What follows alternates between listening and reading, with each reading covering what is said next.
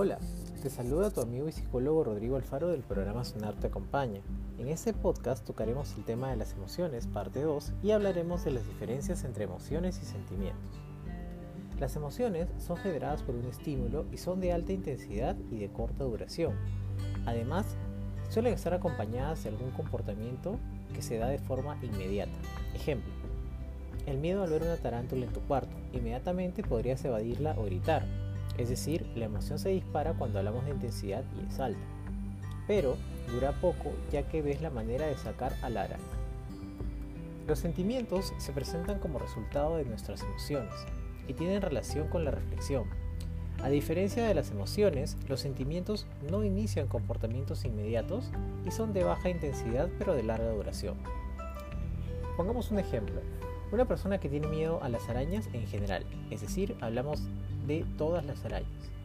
A pesar de no haber visto a una o encontrarse en una situación de peligro real, experimentará el miedo.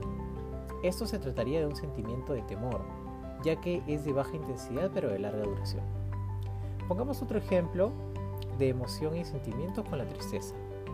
Cuando tenemos a un familiar que apreciamos y valoramos mucho y lamentablemente fallece, al inicio, al enterarnos de la noticia, experimentamos en intensidad la tristeza, es decir, la emoción se dispara.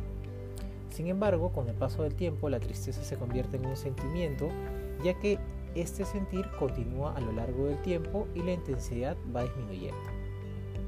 En el libro Bienestar Emocional de Joan Piñol se identifican 15 sentimientos agradables y 15 sentimientos poco agradables. Estos son entre los agradables, la simpatía, la valentía, la paz, la admiración, el afecto, el optimismo, la pasión, la gratitud, la satisfacción, generosidad, la dignidad, el agrado, el placer, la solidaridad y la esperanza.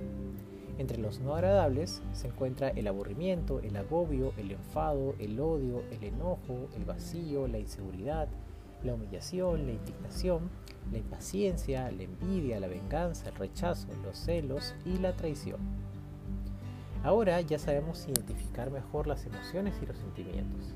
Nos vemos en el siguiente capítulo para continuar conociendo las emociones. Chao.